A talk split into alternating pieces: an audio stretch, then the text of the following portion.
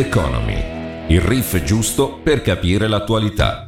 Il podcast prodotto dalla Camera di Commercio del Canton Ticino in collaborazione con Radio Ticino. E rieccoci con uh, Rock Economy, la voce è sempre la mia, purtroppo per voi mi avrebbe da dire Angelo Chielo, ma poi a compensare c'è il piacere di avere sempre Luca Albertoni, direttore della Camera di Commercio. Luca, ben trovato. Ci sono, ben ritrovato dopo una pausa estiva meritata.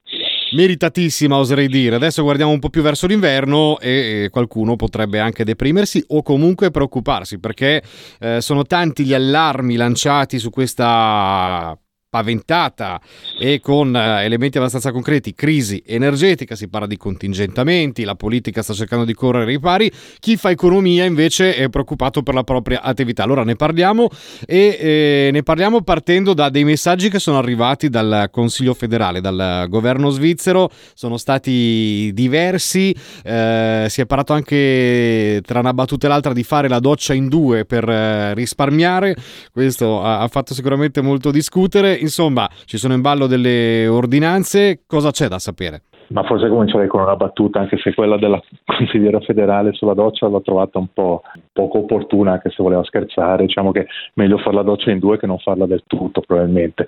Eh, dal punto di vista sociale, probabilmente meglio. Ma al di là di questo. Che poi rischia il... di durare di più la doccia in due, a dipendenza delle situazioni. Chiusa parentesi. Chiudiamo la parentesi, ognuno può pensare come vuole, per cui va benissimo.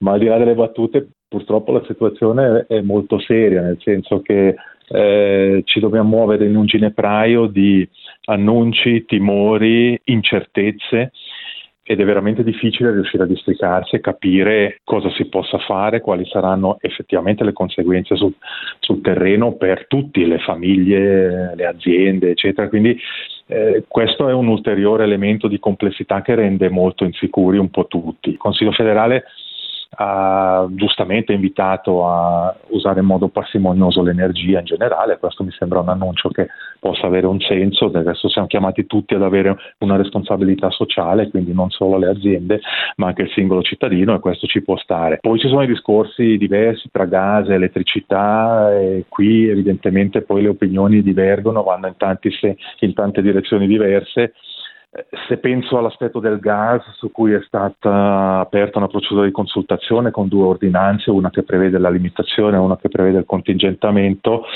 ecco, qualche riflessione è, giusta, è giusto farla perché l'approccio penso che sia giusto tutto sommato di quanto è stato proposto, quindi con delle, prima uno step di limitazioni e poi eventualmente il contingentamento in seguito.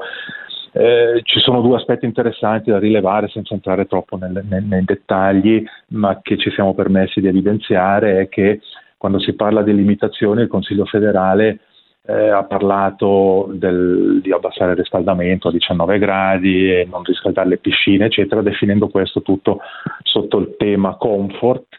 Eh, e poi hanno introdotto una cosa interessante, dico interessante tra virgolette, che è quello del riscaldamento delle tende con il gas. Allora ci siamo permessi di um, segnalare all'autorità che è un comfort fino a un certo punto, perché comunque eh, è un elemento di attività economica importante nel, durante il corso dell'inverno eh, e che quindi di questo va tenuto conto, nel senso che probabilmente eh, potrebbe ostacolare molte attività economiche eh, se poi bisogna, bisogna, limitarle, ognuno farà i sacrifici, però ecco, definirlo come comfort mi, sembra, mi è sembrato un po' strano, ci è sembrato un po' strano. Direttore, domanda, eh, eh, giusto da, da ignorante proprio, si parla di tende con gas, il mio pensiero è andato subito ai mondiali di novembre-dicembre, terrazze di ristoranti riscaldate, cose del genere? E probabilmente sì, eh, la definizione non è ancora chiarissima, però se penso a molti eventi che ci sono durante il periodo, il periodo invernale anche, anche, in Ticino, eh, effettivamente il rischio di questo tipo c'è. Poi se, se queste tende sono riscaldate a gas oppure in altro modo, questo è tutto da, da capire e da definire, però è giusto attirare l'attenzione su questo, su questo limite che potrebbe effettivamente avere degli, degli effetti economici eh, anche importanti. Penso a molte piccole società anche che organizzano degli eventi eh, invernali e si, si finanziano con queste, con queste entrate, ecco, potrebbe essere abbastanza doloroso dover rinunciare eh, a, queste, a queste, questa possibilità. Chiaramente se bisogna farlo lo si fa, però eh, definirlo come comfort ecco, è abbastanza discutibile. Poi c'è l'aspetto interessante nell'altra ordinanza, perché sono due in realtà, che prevede il contingentamento, parliamo sempre di gas, in cui siamo riusciti a prevedere un'eccezione per le zone di frontiera che hanno eh, soprattutto l'approvvigionamento che viene dai paesi vicini, è il nostro caso con il gas, visto che il gas arriva dal nord, poi va in Italia e torna indietro, sulla logica di queste cose poi si potrebbe aprire un altro capitolo, però ecco in questi casi il, non ci sarà una priorità di contingentamento, quindi le zone di frontiera dovrebbero godere di una situazione un po' più favorevole qualora si dovesse ridurre l'utilizzo del gas. Quindi, poche parole, quando il Consiglio federale dovesse annunciare eh, tagliamo del 15%, razioniamo, questo non tocca il Ticino diciamo in, minura, in, misura minore, adesso tutti le, le, le, mm, eh, i parametri di calcolo devono ancora essere pubblicati, non sono ancora stati resi noti proprio perché si aspettava un po' questa consultazione, eh, diciamo che l'impatto dovrebbe essere minore per noi e per le altre zone di frontiera. Rimane tutto un po' vago per il eh, momento e proprio a metà settembre eh, Guy Parmelin, Consiglio federale, ha annunciato l'allestimento, stanno apparecchiando questa cellula di crisi proprio per uh, trattare della crisi energetica, qualcuno ha detto è troppo tardi, il Consiglio federale ha detto no ma per il gas per esempio abbiamo già fatto tanto, ci siamo portati avanti, però fatto sta che eh, ci sembrano un pochettino al buio sotto tanti punti di vista, il primo tra tutti che mi viene in mente è che non hanno in tempo reale un controllo su quanta elettricità consumiamo. Ecco, questo mi ha, devo dire che mi ha stupito un po', eh, nel senso che allora, sulla cellula di crisi si può discutere, io sono, ho abbastanza fiducia nell'autorità federale che stia effettivamente eh, preparando qualcosa in questo senso, è, è, diciamo che è un aspetto che mi preoccupa un po' meno.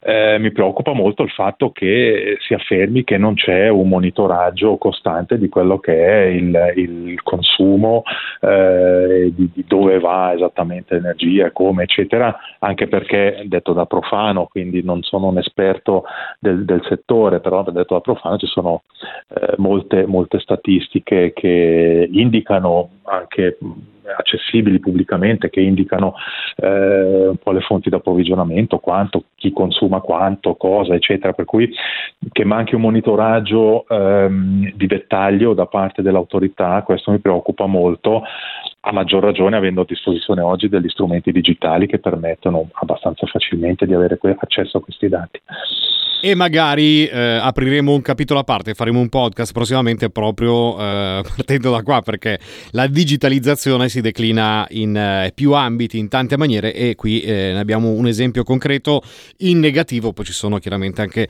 degli esempi virtuosi e anche alle nostre latitudini. Ma parlando di questa crisi energetica, la Camera di Commercio che comunque è, è vicinissima, soprattutto in questi momenti, dopo la pandemia, adesso questa situazione alle aziende, alle imprese, medio-piccole eh, che siano, ehm, cosa, cosa, prevede, cosa può consigliare? Perché immagino ci siano eh, de, de, delle possibili soluzioni da adottare o comunque delle misure che possono tornare utili. Ma diciamo, allora, il, il, tema è veramente molto molto complesso. Io parto dal principio che eh, per quanto riguarda misure di risparmio, ogni azienda è sicuramente in chiaro su dove ha potenziale per risparmiare nella propria attività, quindi non sta a noi dire eh, cosa, cosa, devono fare dal punto di vista delle, delle misure di, di risparmio.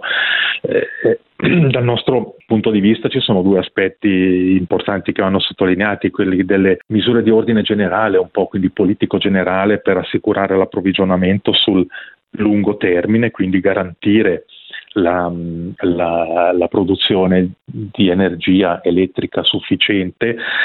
Questo passa anche attraverso la semplificazione di molte procedure, se penso alle, alle possibilità di ricorso che ci sono quando ad esempio si parla di energia idrica o energia eolica, eh, ogni nuovo impianto viene rimesso in discussione, cioè non è molto normale che per alzare una diga di due metri si stia in ballo vent'anni. Ecco, questo probabilmente eh, sono elementi che ostacolano evidentemente la possibilità di, di, di approvvigionamento migliore. Credo che bisogna veramente fare uno sforzo comune per riuscire a mantenere dal punto di vista generale la pluralità, la diversificazione delle fonti di energia, eh, quindi compreso anche il, il nucleare che va comunque tenuto in considerazione e che va studiato nelle sue evoluzioni tecniche e tecnologiche che ci sono eh, state negli ultimi, negli ultimi anni. Poi ci sono delle misure più più concrete, più immediate, perché chiaramente quelle generali di politica eh, economica, energetica prendono, prendono tempo, eh, però una delle nostre riflessioni, una delle nostre rivendicazioni, coordinate evidentemente con le associazioni a livello nazionale, è quello di, di permettere il passaggio nel mercato controllato delle aziende che adesso sono sul mercato libero. Un po' complicato da, da capire, ma tutto sommato la legge entrata in vigore, la legge sull'energia eh, è entrata in vigore qualche anno fa, eh, prevedeva che si potesse andare a comprare mer- sul mercato libero l'energia e quindi creare una concorrenza che portasse a una diminuzione dei costi. Questa è la teoria. In realtà questo non è avvenuto, per cui eh, il mercato non è libero, c'è un oligopolio di poche aziende che controllano i prezzi, quindi questo ha portato a quegli aumenti assurdi di cui abbiamo sentito parlare in questi giorni, eh, di anche il 1000% per determinate aziende, perché poi sul mercati mondiali l'energia deve essere acquistata ai prezzi fatti da altri eh, e quindi ecco, questo è un problema, un ritorno nel mercato controllato, che sono poi, eh, sono poi i prezzi più o meno controllati dal, dallo Stato, se si vuole, dovrebbe essere possibile a determinate condizioni, evidentemente. Questa è una misura eh, a nostro avviso applicabile immediatamente, che non vuol dire che li, il, la liberalizzazione abbia fallito il suo obiettivo, semplicemente non c'è stata, quindi non si è creata quella normale concorrenza che adesso magari si potrebbe creare se le aziende avessero libertà di scelta fra queste due opzioni. Eh, quindi ecco, questo è uno degli elementi che a nostro avviso è più importante nel, nel, medio, nel, nel brevissimo termine per dare veramente una, una possibilità di, di, di risparmio per le aziende. Poi ci sono ulteriori elementi già più tecnici dove le, certe aziende possono consorziarsi per organizzare dei, eh, degli accordi di, di risparmio eh, riconosciuti anche dalla Confederazione qualora dimostrino determinati piani determinati piani di risparmio, mi spiace bisticcio di parole, di risparmio energetico. Quindi ci sono diverse cose che già le basi legali odierne permettono e che andrebbero interpretate in maniera un pochettino più larga oppure comunque eh, con una, una, posizione chiara del, del, Consiglio federale nello specifico eh, a livello di ordinanze sull'elettricità, sull'approvvigionamento elettrico, ordinanze che sono, a differenza di quella sul gas, stranamente sono segretate perché non le vede nessuno. E questo è un aspetto veramente curioso. Sì, effettivamente eh, si parla di aumenti da capogiro. Ha fatto molto breccia eh, nell'attenzione delle persone in Ticino eh, questo grido d'allarme da parte di un certo Fabio Regazzi che è imprenditore oltre che essere il numero uno eh, dell'USAM a livello svizzero. Si parla di aumenti che eh, vanno dal 600 al 1700% quindi solo dell'elettricità eh, per non parlare poi di, dell'imprenditore che è preoccupato perché ha una flotta di auto da, da, da riempire con eh, del carburante, insomma gli aumenti andando nel concreto cominciano a farsi sentire, ma chiedo a questo punto, rimanendo in Ticino, nella Svizzera italiana, il governo, i governi possono fare qualcosa o uh, voi come Camera di Commercio, come uh, associazione importante di categoria, potete incominciare a stimolare uh, il, il, mercato, andare magari direttamente da, da chi distribuisce energia? Chi è che può fare qualcosa? Allora, è molto complesso evidentemente perché le, le, competenze principali sono a livello della Confederazione, quindi a livello di cantone il margine non è enorme. Quello che noi abbiamo chiesto recentemente al, al Consiglio di Stato eh, e anche ai produttori e distributori di energia elettrica è quella di dialogare di più, eh, di discutere e di trovare delle possibili soluzioni anche transitorie discutendo direttamente eh, con le aziende. Quindi il nostro intento è di, visto che va di moda parlare di task force, di essere un po' noi la task force dell'economia che port, mette sul tavolo determinate possibilità di soluzioni anche transitorie che possono però essere raggiunte solo tramite un dialogo che coinvolga tutti, del resto diverse aziende eh, elettriche sono anche nostre associate, per cui ci sembrava opportuno eh, appellarci a loro affinché eh, si trovasse o si possa trovare un, un, un un modo di dialogare direttamente tra fornitori, eh, aziende e trovare degli accordi. Noi non chiediamo niente allo Stato eh, se non che dia il suo supporto strategico e intervenga laddove ha margini di intervento, ma non si tratta di regali o sovvenzioni, si tratta semplicemente di trovare degli accordi che abbiano un senso e che permettano alle aziende di continuare a lavorare, perché qui se parliamo di aumenti del, del, del 1000%, evidentemente si tratta di questioni esistenziali per le imprese e quindi per i posti di lavoro. I margini di manovra non sono tantissimi, però vale la pena sfruttarli e con il dialogo tra tutti gli operatori, il dialogo schietto tra tutti gli operatori, magari qualcosa si riesce a fare. Si sente tanto discutere del tema uh, al bar piuttosto che tra amici, ma anche a livello politico. Uh, direttore, quanto è concreto il rischio? Eh, di che entità e per chi? Perché si sente parlare di un effetto domino ancora più pesante rispetto a quello che eh, si pensava potesse generare una pandemia. Eh, si parla di aziende con gambe all'aria rischiano di più le piccole, le medie, le grandi che magari hanno cifre eh, un po' diverse, parlando proprio di, di costo dell'elettricità, i cittadini chiedo anche il comune cittadino poi eh, che eh, alla fine le sente le ripercussioni, chi è che rischia di più? Cos'è che può succedere? Ma direi che sono rogne per tutti, poi quindi anche detto da cittadino proprio. ecco. cioè, eh, non è che c'è qualcuno che può dire che sta meglio. Allora diciamo che ci sono situazioni è molto difficile dire se è peggio per le piccole aziende, per le grandi, dipende tutto dalle proporzioni. Eh, al momento sembrerebbe che chi ha, eh, è rimasto nel mercato diciamo, controllato, eh, quindi con, non esposto a quell'oligopolio di cui parlavo prima, ha degli aumenti considerevoli ma ancora contenuti e forse sostenibili, anche se tu prima hai citato l'esempio di un imprenditore che è anche un caro amico e dovrebbe essere sul mercato controllato eppure ha, queste, ha questi aumenti allucinanti. Quindi è veramente estremamente complesso eh, perché dipende dalla singola situazione di ogni azienda. Eh, paradossalmente magari in, in proporzione l'aumento può essere peggiore per un, una piccola panetteria che per una grande azienda che ha magari delle, delle disponibilità o attività diverse. Quindi eh, secondo me, adesso non è per fare il catastrofista, ma nessuno può stare veramente tranquillo perché questa, questa cosa può colpire veramente tutti. Eh, io spero che si resti nell'ambito di un certo allarmismo preventivo per indurci ad un, a essere più attenti all'uso che facciamo dell'energia, però ecco, eh, i, i timori sono molto grandi. C'è un elemento che tu hai citato la pandemia, qui rischia di essere, non avrei mai pensato di dire una cosa del genere, ma rischia di essere molto peggio che la pandemia, anche perché è molto più difficile intervenire, nella pandemia dopo aver dovuto prendere le misure più o meno si è riusciti a gestirla anche abbastanza bene.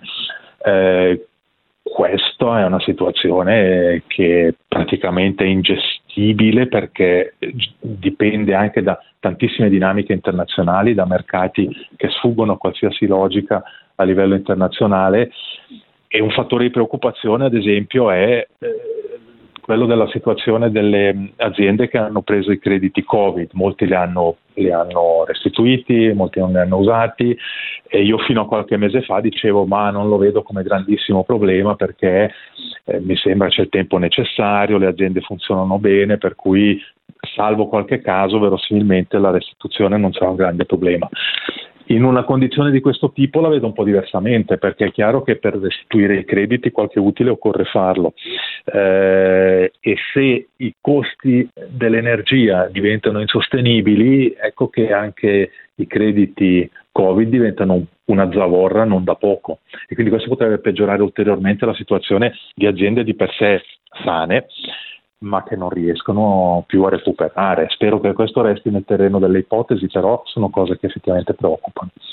Ecco, ma a, che punto siamo? Perché vogliamo veramente cercare di capire. E sono tutti timori espressi sulla base di numeri concreti per una situazione che poi potrebbe addirittura non verificarsi? Potrebbe anche capitare, sì. Cioè, non c'è una certezza assoluta che questa, che questa eh, situazione estrema si, si, verifichi. Una penuria, allora credo che una penuria di energia ci sarà in qualche modo. Eh, questo, su questo sembrano quasi tutti d'accordo che qualche difficoltà ci sarà, eh, quindi proprio di disponibilità di energia. Eh, quindi c'è la possibilità che da un'ora all'altra non si possa disporre di energia?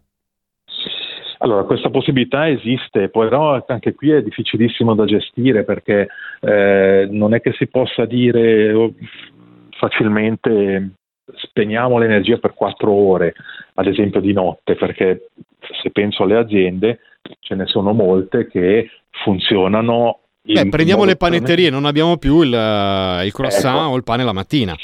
Esattamente, quello è uno degli aspetti che preoccupa di più nel quotidiano probabilmente, però ci sono altre aziende, spegnere un'azienda non è come accendere e spegnere l'interruttore della luce, eh, ci sono imprese che per spegnere tutte le attività necessitano di una settimana, allora se manca mancano poi so, adesso magari dei generatori specifici a parte, eccetera, però non è che si possa dire così a random, eh, ah, tagliamo un po' di ore qui, un po' di ore là, eh, perché non funziona così. Quindi questo rende la situazione estremamente complessa, senza voler negare che ci sono sicuramente delle possibilità di risparmio che possiamo attuare tutti. Quindi dobbiamo ancora aspettare per capire, lo sapremo poco tempo prima.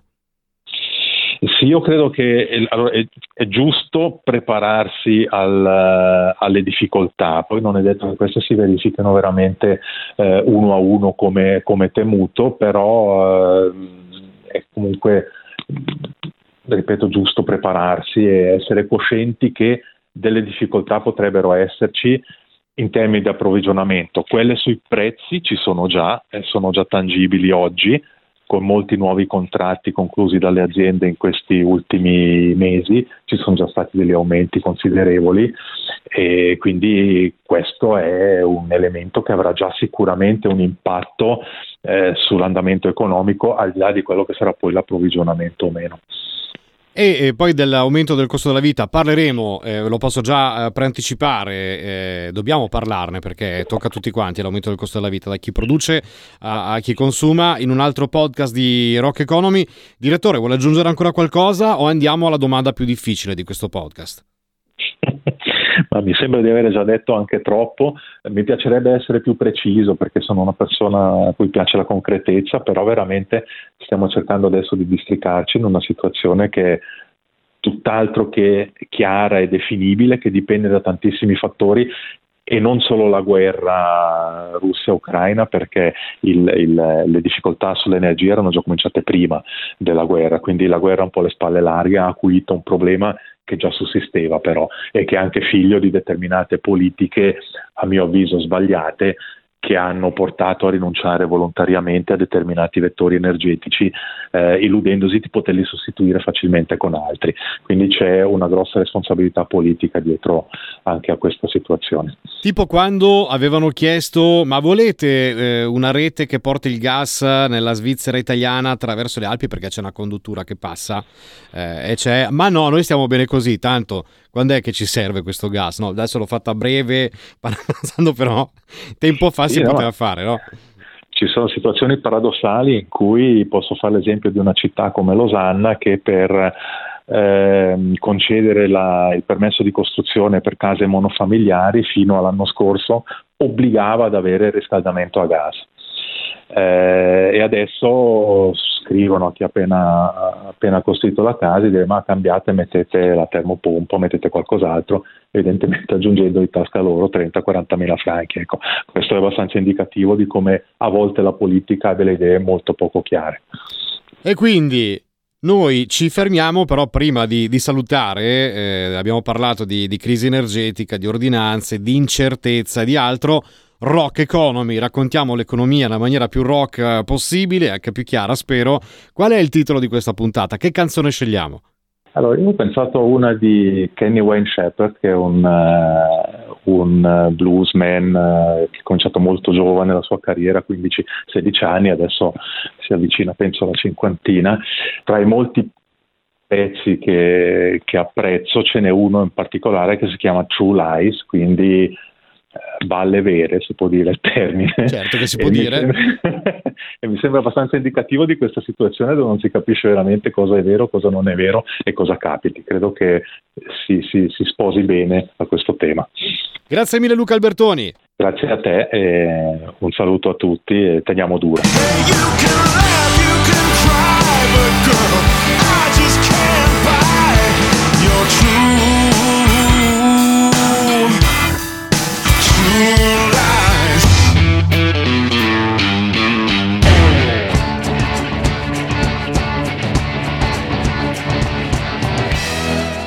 Economy, il riff giusto per capire l'attualità. Il podcast prodotto dalla Camera di Commercio del Canton Ticino in collaborazione con Radio Ticino.